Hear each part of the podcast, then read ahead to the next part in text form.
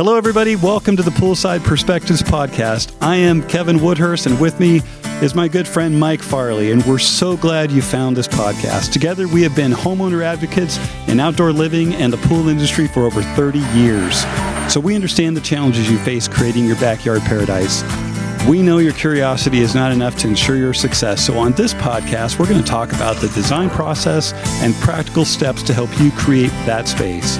We'll have some fun mixed in with it, some aha moments, and this is no fluff. No one has time for that. So, we're going to get serious and get very particular about all of these topics. Whether you are a new homeowner with your first remodel or a seasoned homeowner competing your last dream home, we are here to help you end up with what you dreamed of. From pools to patios, pizza ovens to pergolas, porcelain to pumps, pool party to permits, ping pong tables to the processes to your paradise. This is straight talk and action steps. So let's get started.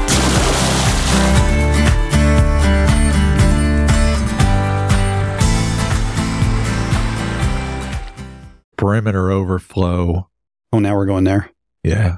Hey, A perimeter overflow pool versus vanishing edge pool.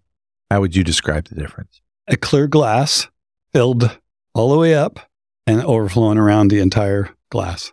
Okay. So there's no edge in the fact that it's going over and vanishing in one spot. in the entire body of water. The entire vessel is being overflowed. Yep. Okay. So why would you do that? because it looks pretty spectacular. It's a great water feature. It's not necessarily a loud one. It's a cool look. One of the things I like about it, I will just say that elevated spas, typically with a spillway, you're going to have some challenges around that spillway. With a perimeter overflow spa, we plumb them so that there's water going over it all the time. So that is always wet. And that tile, at least in my experience, when the stuff is installed and built the right way, does much better if it's wet literally all the time, unless you're just draining the spa or you're taking some water out of it for maintenance purposes, Okay. keeping it wet all the time. The drying and getting wet again and that back and forth constant can be problematic. Okay. So perimeter overflow spa would be where it flows over all the sides of the spa versus a perimeter overflow pool. It does the whole thing. That's Right. the same thing, isn't it? Same thing, just two different vessels. Right. And they're built differently. What's cool to me is the water and the deck are now at the same exact plane. Yeah, it looks really good, So, especially with that mirror effect we were talking about on the vanishing edge pools. so you don't see the side of the coping or the three inch drop down to the tile. So it just gives more reflection. It takes a layer out in between those two and it gives you a, a more spectacular effect. When you run it on all four sides, what if you're on a hillside? Then you could use the bottom as a basin or a surge tank and have three sides of it as perimeter overflow and maybe the fourth side if there's four sides to it if it's a geometric style pool that's the vanishing edge basin Okay, so you could have a hybrid. Yeah it actually works really good Okay.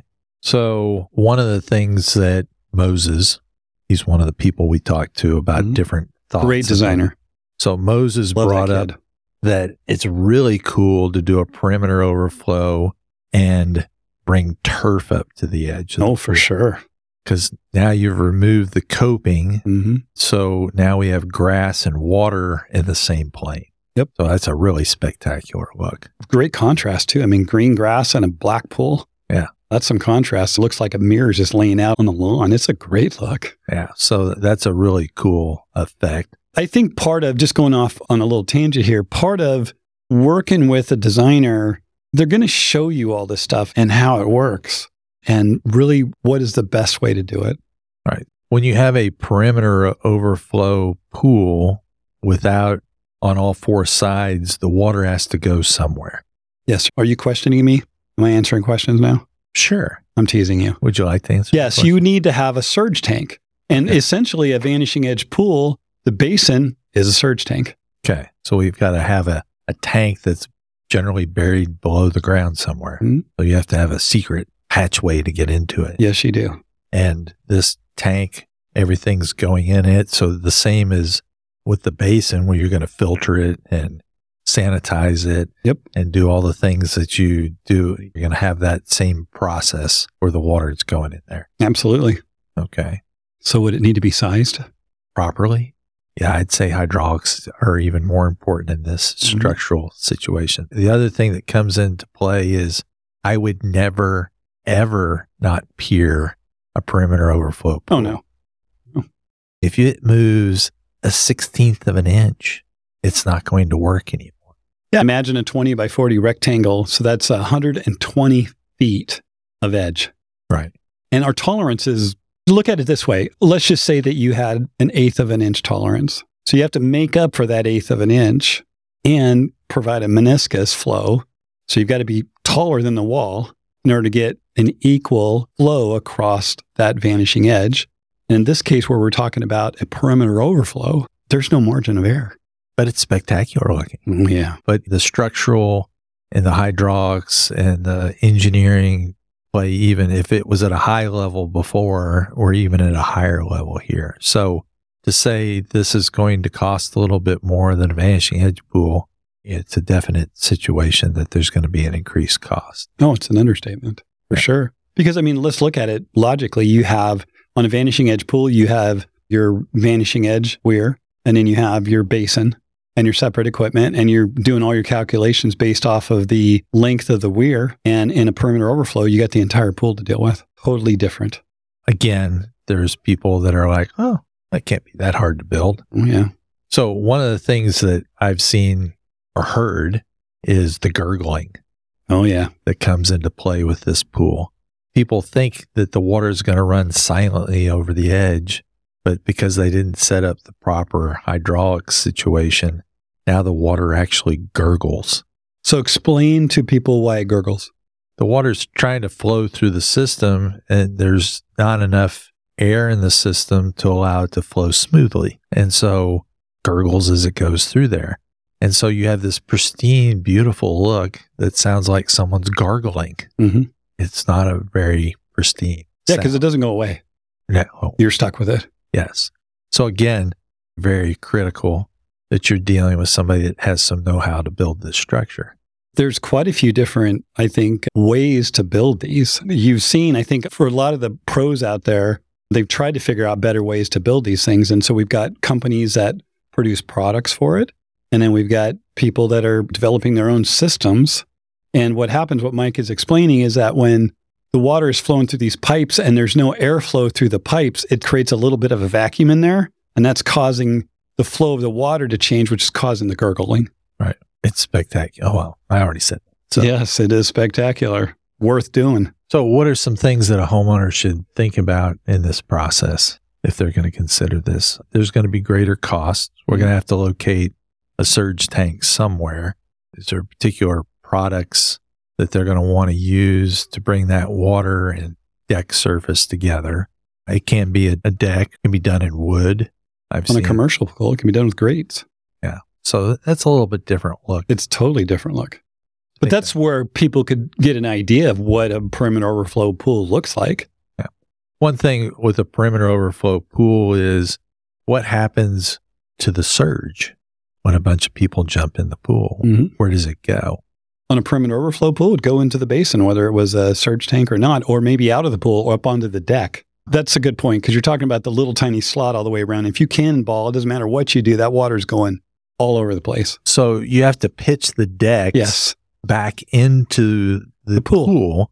So when the surge occurs, it runs up on the sidewalk or the patio, and then it'll go back into the pool. Typically, decks slope away from a swimming Yes. pool or slope towards drains in the deck. Well, you don't want the water leaving here. Mm-mm. Okay. You're losing enough in evaporation. So you want to actually slope it back towards the slot itself. Yep. So usually, I think three to four feet is what we usually look at as a starting point for that situation. Yeah, I was thinking at least three feet for sure. Yeah. So, what are some other things that people need to think about with that particular style of pool? I think the point on a vanishing edge, or not a vanishing edge, but a perimeter overflow, is its beautiful simplicity. Right. You're essentially, I think, on that style of pool, building like what we talked about, a reflecting pool. And it looks the best when there's no water flow on it. So, in a way, and having a bunch of water features on it, which you could have, just turn them off. And the same thing with lots of elements around it. Usually it's simple. Yeah, because it's a detraction. You don't want to put a bunch of fire features by it or water features generally because they could detract, although they might be able to reflect some cool lighting or something Oh, like yeah, that. the fire feature's great. Cool. you have to understand and most people have seen the picture they're, they're trying to achieve that they're not trying to add things but sometimes one spouse wants to do certain things and the other one wants to do different things and you don't want to take away from the effect that you're trying to have Sure. now a perimeter overflow spa how's that work is there certain things you want to think about with that They're two different things because the perimeter overflow pool has a slot all the way around it because it has pipe running all the way around it or a gutter system running all the way around it. How that's configured probably depends on your pool builder. There's a right way and a wrong way to do it. There's a best way to do it. And in the perimeter overflow spa, the trough is the pool. so you're flowing into the pool Mhm. but then you may have to build a trough around it on 3 Mhm. sides Yep. so it captures the water oh one thing to go back to can a perimeter overflow pool be elevated Yes. okay so then you have a glistening body of water that's A cube.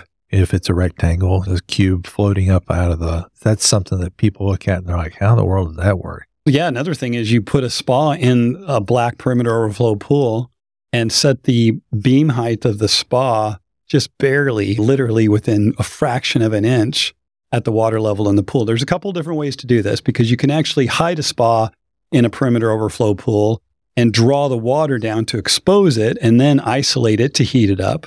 And it looks cool because it looks like there's a bunch of bubbles out in the middle of a pool that's completely calm. It's a visual effect. Yet another thing, if you have parties, if you entertain a lot, what kind of features are we putting in your yard, in your project that are going to compel people to say, wow, or to talk about, or how did you do that, or how is this done?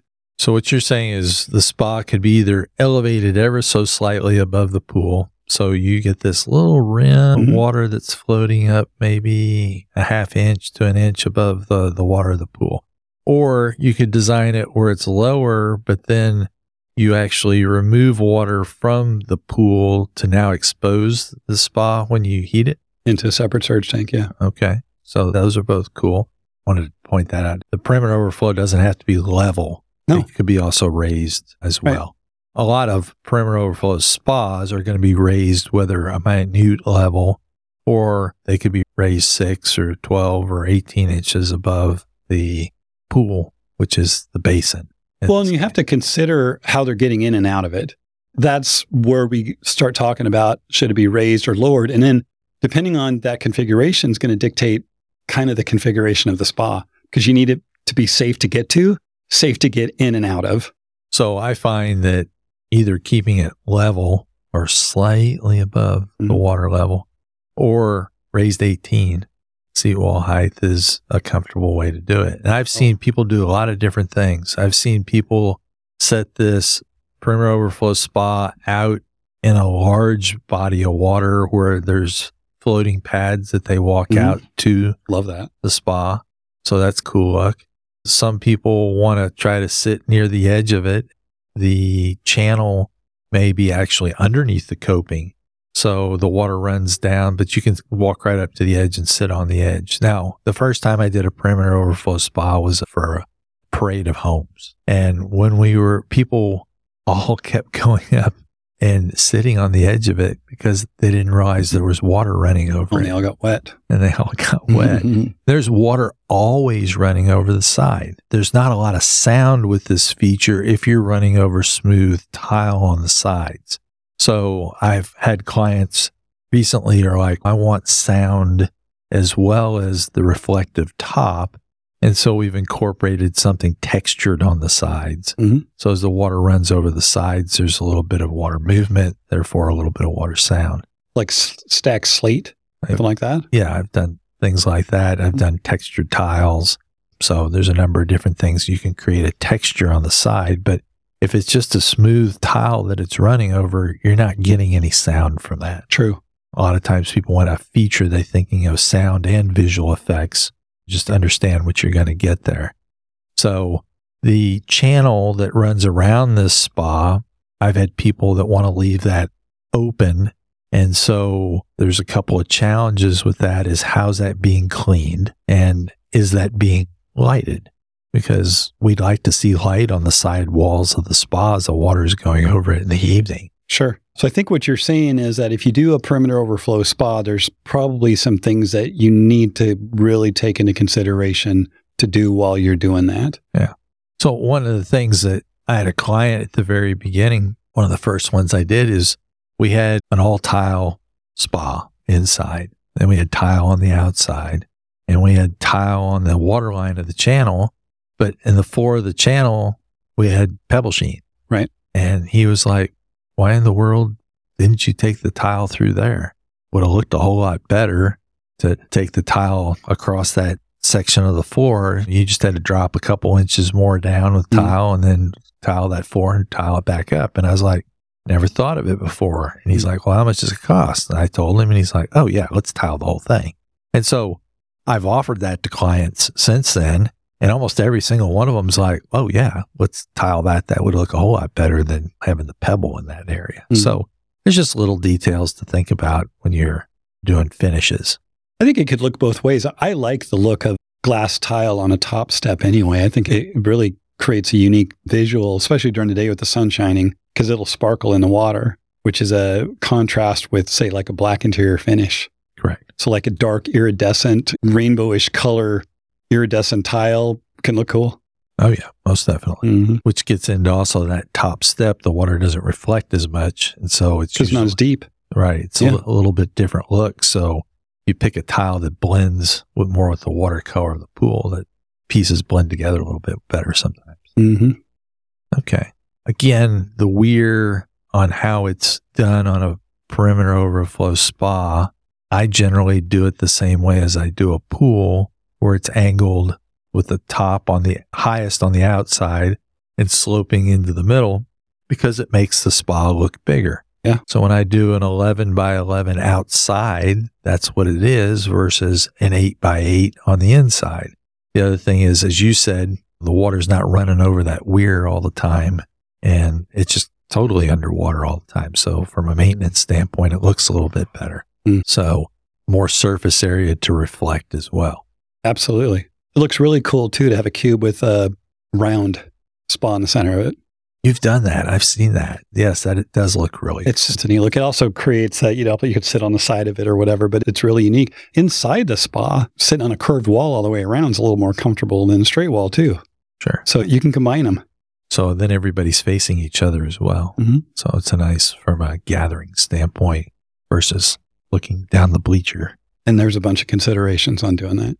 Certainly. Okay. Other cool things to think with other perimeter overflow features.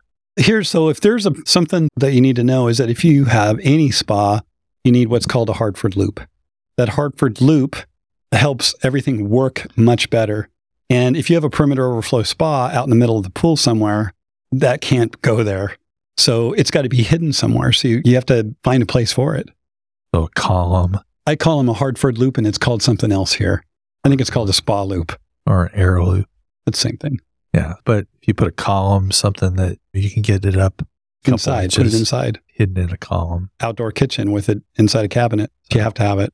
What that does is that's where you're using a blower. Mhm. Okay. So if you had the pipe for the blower fill up with water all the way back to the pool equipment, when you turn the blower on, the blower is never blowing all that water out of there. And that's why your blower is mounted higher than your pool equipment, in case anybody was wondering. Yeah. So if you have a Hartford loop, the closer you can have it to the spa, that's the distance that's filled up with water. Mhm. So you don't have to blow out as much. And so you want it as short a distance as possible. Right. So it blows out the pipes. So your jets work like they're supposed to. And if you leave it on, it will supercharge them somewhat, but it's going to probably bounce a lot of water all over the place. Yeah. So my wife loves that effect. Mm, yeah, I do too. You mentioned in this process pebble. hmm So I think that should be our word of the day. What is Pebble? Yes. Okay. So I think it's something people are like, what are they talking about? So Pebble would be an aggregate pool finish. And there is Pebble Technology, which was the original people that came out of Australia. Their headquarters actually in the US is in Scottsdale, so I'm very familiar with them. Great organization. They came out with what was called Pebble Tech probably 30 years ago now, Yeah. you know, and Pebble Tech was a large, larger aggregate stone. And unfortunately, what happened in the industry is it all gets lumped into one. And so different companies have different specifications for product, and some have a higher specification than others. So I've had in the past, especially in Phoenix, because we did so many Pebble Tech pools, people would just throw, well, I don't want Pebble because it's really rough. What I'm saying is that some are rougher than others. And so in the early 2000s, Pebble technology came out with what's called Pebble Sheen. And the Pebble Sheen is a smaller aggregate, so it's a little bit more smooth. Now, this can be diamond polished, but you almost don't need it unless you want a perfectly smooth surface, which I don't necessarily think makes the most sense, but you could. You could. And in fact, my a pool that I built in 2003 was the second Pebble Sheen pool done in the US, and it was Bordeaux. Beautiful color. It looked great, but it was a very natural looking pool with lots of flagstone decking and natural rock waterfalls and a massive sun shelf, multi level sun shelf with water features. So a lot of people say Pebble Tech Mhm. when they talk about a pool finish. It's like saying Coke, Yeah. or Kleenex, or something like that. Mhm. It's actually the manufacturer that people use as the descriptive. And so some people use the word Pebble, so it's not Pebble Tech. The one thing I also have used Pebble Tech since it came out stateside, and when you're using Pebble Tech, all the applicators have to be certified. Yes. And so that certification process, I explained to people the really cool thing about it is I can take a sample of Pebble Sheen, comes in a little triangle, and I can throw it in your pool. You probably won't be able to find it because all the pool will be finished like that sample. Exactly the same. I've had to use when I came back to Texas from California, there were only two applicators in the Metroplex that did Pebble Sheen and Pebble Tech. And so they could pick and choose the companies they wanted to work with. And they're like, we really don't want to work with you, Mike. And I'm like, why? They said, well, your projects are massive and our guys can do two small jobs a day Mhm. versus doing your one job a day. And since we pay them by their work, they'd rather do the two small pools. So we don't want to do your pools. And I called the Pebble Tech president and said, Hey, listen, I dealt with you for years in Northern California. You need to get another crew out here because there's not enough people to do the work. And he's like, Well, you know, blah, blah, blah. Anyway, but there's so I had to use other applicators that were using a Pebble product. It was mm-hmm. not Pebble Tech. Still And- way better than a lot of surfaces, no matter Sure. what. In fact, I'm just going to just say that if you want a long term interior finish in your pool, one that is durable, one that is forgiving, one that allows you to make a mistake from a time or two or 40, do an aggregate finish. Now, obviously, Mike and I, we believe in the Pebble technology products, but there's other good products out there. Right. But they're just separating themselves from everybody else, which is what companies do. And they require a certification process. So what I was just going to say is I could throw the sample in those other pools and I could find it. Yeah. And the reason they cost less is because they didn't finish the product as much. The Mhm. more you finish it, the better the finish is. But yes, plaster, a pebble, any pebble finish is far superior to a plaster finish. Absolutely. It's just very durable. Yeah. Plaster has changed radically in the last 40 years. So what you're getting today is something that's going to stain. It's going to erode quicker. So it's going to be rougher.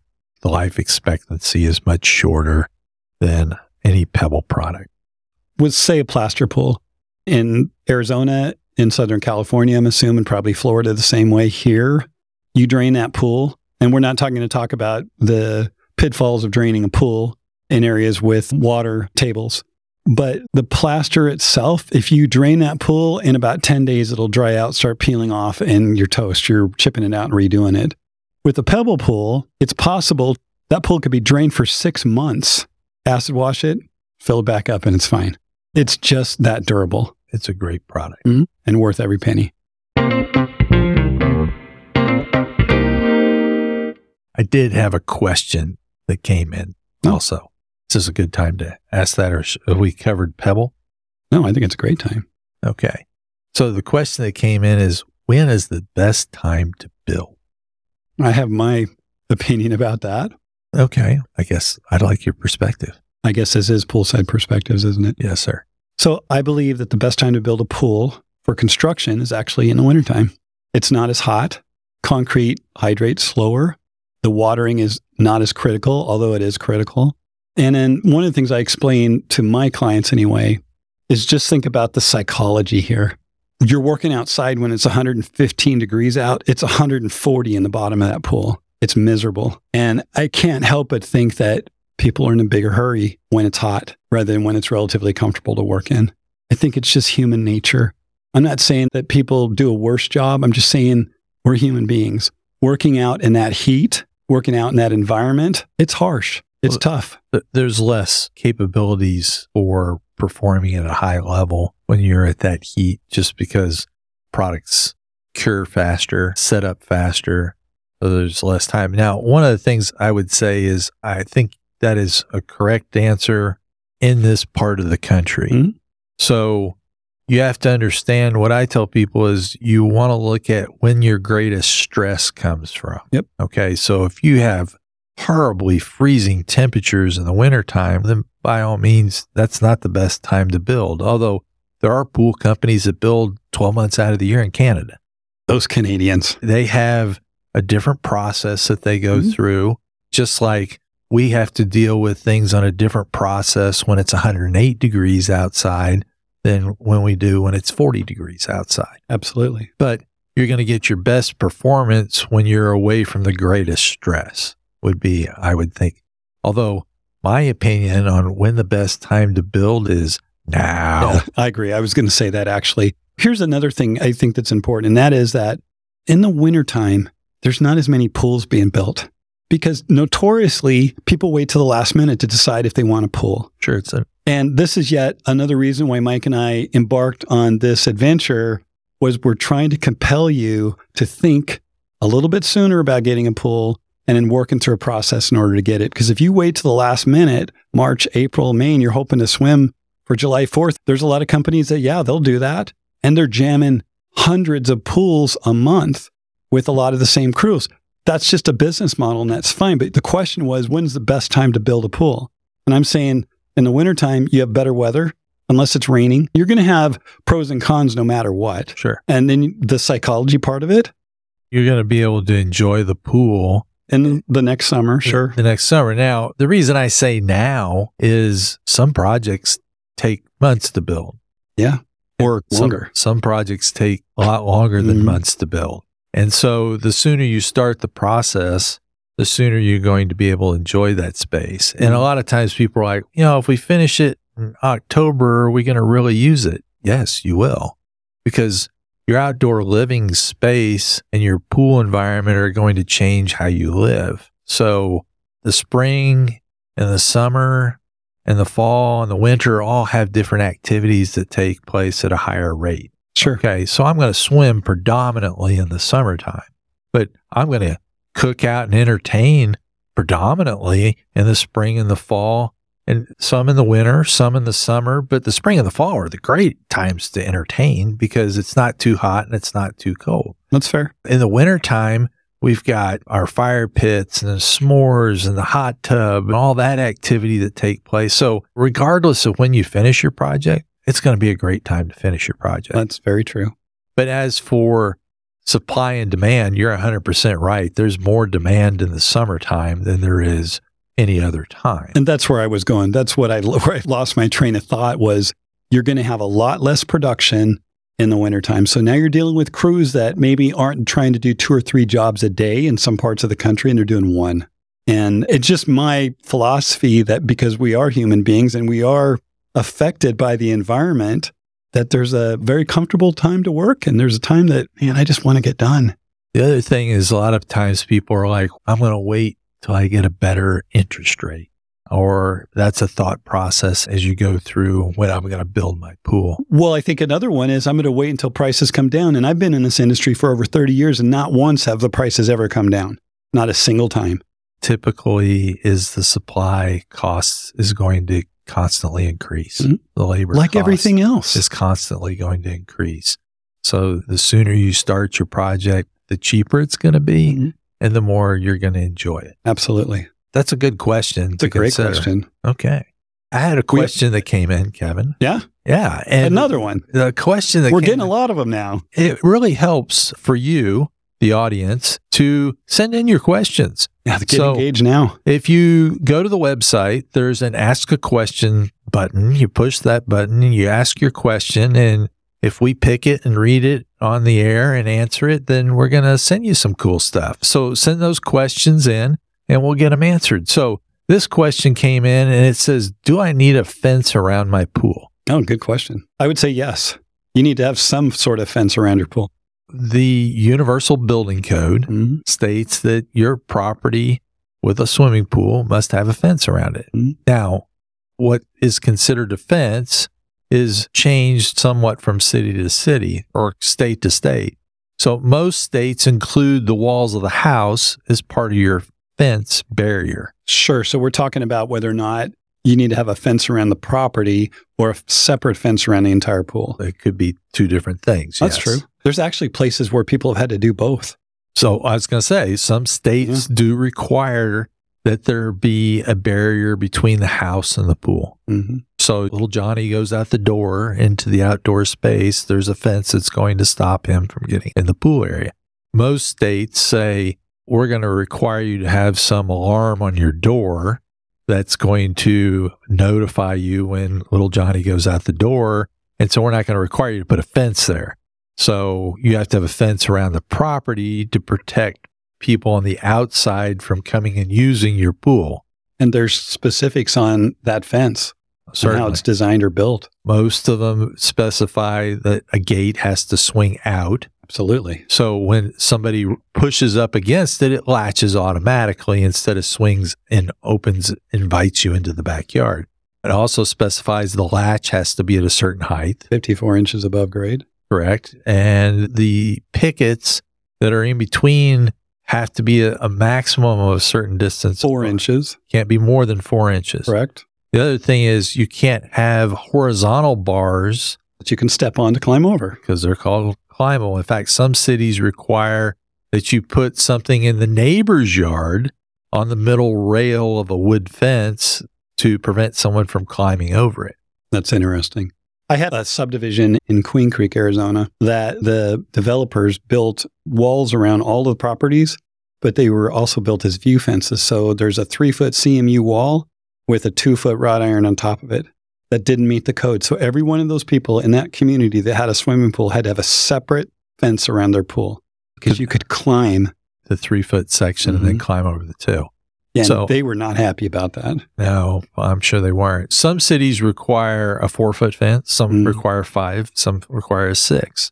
Definitely different depending on city, locale, Right. municipality for sure. So one thing also that some cities require is where you have an automatic gate that opens to say an alleyway hmm that they require a fence between the driveway and the backyard. Right. So you can't open the gate and automatically walk into the backyard swimming pool area. Sure. Makes sense. Lots of things that make sense. Now, some people are like, how come I saw a picture of somebody and they don't have a fence? They probably took it out after the pool was built and after the final inspection. in the wild west of Texas, okay, if you're not in a city jurisdiction and you're in the county, there is no enforcement of codes. We're in an unincorporated city. Oh, I should say that's not true with all counties, Mhm. but some of the counties and some people built the pool, they lived in the county, and then the property was annexed into the city and they didn't have to put a fence up. Yeah, because there's such a thing as grandfathering. That could be why you see no fence. But generally, when there's a pool installed across the street from the neighborhood pond, which is not fenced, Correct. You still have to have a fence for general safety of your inhabitants and the inhabitants that are around you. That's very true, Mike. Very true. You could have them right on top of one another, and you as a homeowner, you've got to have a fence. But that community that's got that anybody can access that body of water, they don't need one. So, not our rules, just the rules that exist. But there is a project here in Prosper, one of my favorite projects, going off on another tangent here, and that pool looks like a lake. But it has a fence. It has a fence. That is exactly right. That's where I was going with that. Yeah, I believe because it is a sanitized body of water. That's where the city went with it when they were incorporating and trying to build that. So I think that's the story I heard. Awesome. We got any other questions? Oh, we have lots of questions. Oh, yeah. Let's keep rolling here. How often do I need to have my pool cleaned? That depends a little bit on some environmental factors and usage factors, but typically most pools are serviced if you have a service company come once a week. I generally tell my clients because I think everybody needs to understand how their pool works. I think leaving it up to somebody else, and there's a lot of great people out there, is just not wise. Understand how your pool works. I think that pools, at least the water chemistry, should be adjusted twice a week at a minimum. Because really, what happens when you have weekly service is you elevate your sanitation up as high as possible that's safe. And as the week goes by, it comes down so that the next week they're doing the same thing. So the pools actually are serviced like this. And I'm saying if you do twice a week, it's more like this, and you can maintain more consistent chemicals, more consistent everything in the pool. If you have a automatic sanitation system, does that help? So flatline that a little bit. Yeah. So right now we're in the leaf wars at my house. You're in what? Leaf war. Oh, I'm sure. You So- got 500 oak trees on your property, don't you? 83. So the 83 oak trees are deciding to shed. I'm sure. And so with the shedding, the cleaning of my pool right now, I think it's one of the reasons why the ground is in the condition that it's in so many places because of all the organic material that gets saturated into the ground here. that's a geology lesson that I really won't dive down into right now. But no, I tell people when my pool was built, in-floor cleaning did not work on leaves. It doesn't work on leaves that well. It does work, but we have some limitations. Okay. And most of these floor systems, most of these cleaning systems are meant to operate under normal conditions. And the ridding of all the leaves in the wintertime in North Texas or in other parts of the country is not considered normal. So you're going to have some more stuff to do. 84 oak trees, yes, do require me to go out. So I didn't do in-floor cleaning because when I did it, there wasn't a leaf trapper that existed. Or main drain that they would go down. So neither one of those were in play. So we built our pool. I was like, this would be a train wreck to do in-floor cleaning. We used a Polaris. Even with the Polaris, I'm going to have to go out in the morning, clean skimmers, clean leaves off the top, come back in the evening, clean skimmers, clean leaves off the top. And for me, that goes on for about three to four weeks. Yeah. And after three to four weeks is over, then I'm done. But some people in my neighborhood, they've already put their cover on their pool and it's a seasonal cover that they leave it there for till spring. And basically it keeps the leaves out of their swimming pool. It's like a trampoline cover. Like a Loop-Loc. Loop Lock is one of the brands that is used. And so that, that's a solution that helps keep pools cleaner. So how often should you clean a pool depends on the season and it would depend on the debris that's around your pool. But those are good things to consider on what works best. And I think an important thing to remember about in-floor cleaning systems, and this is the how I've always explained it to people, is an in-floor cleaning system also happens to be the ultimate circulation system because we're circulating from the bottom up. So you might have a few times of the year, or at least one time during the year, whereas it's a hassle, but the rest of the year it works amazing if it's designed, installed, and engineered the right way. And it is the best cleaning system that there is because there's not a hose cleaner that has been designed just yet that will bounce up the steps and benches, hop over into the spa, clean the spa, and then jump back into the pool. If somebody can come up with one of those, then we might have something. Would be interesting. Okay. Great question, though. Thank you for your thought process today. Back at you. Yeah. So you want to sign out? Yes, sir. Goodbye. This show is all about helping you become a better buyer, a better pool owner, and hopefully you're going to find some insights into how to enjoy your pool even more so, how to help your friends, your family, anybody looking to buy a pool in the future or that want to remodel their backyard, add an outdoor fireplace, fire pit, add an outdoor kitchen area, add some shade cells or whatever else it is. We want to be that resource for you, and that's the end goal here. And we promise that there's going to be a ton of information. We'll try to go through it, you know, as relatively quickly, but also slow so people can understand. But the intent of the show, the reason Mike and I are doing this is because we just got a lot in our heads and we want to share it. So we hope to see you here every single week. Thanks for listening.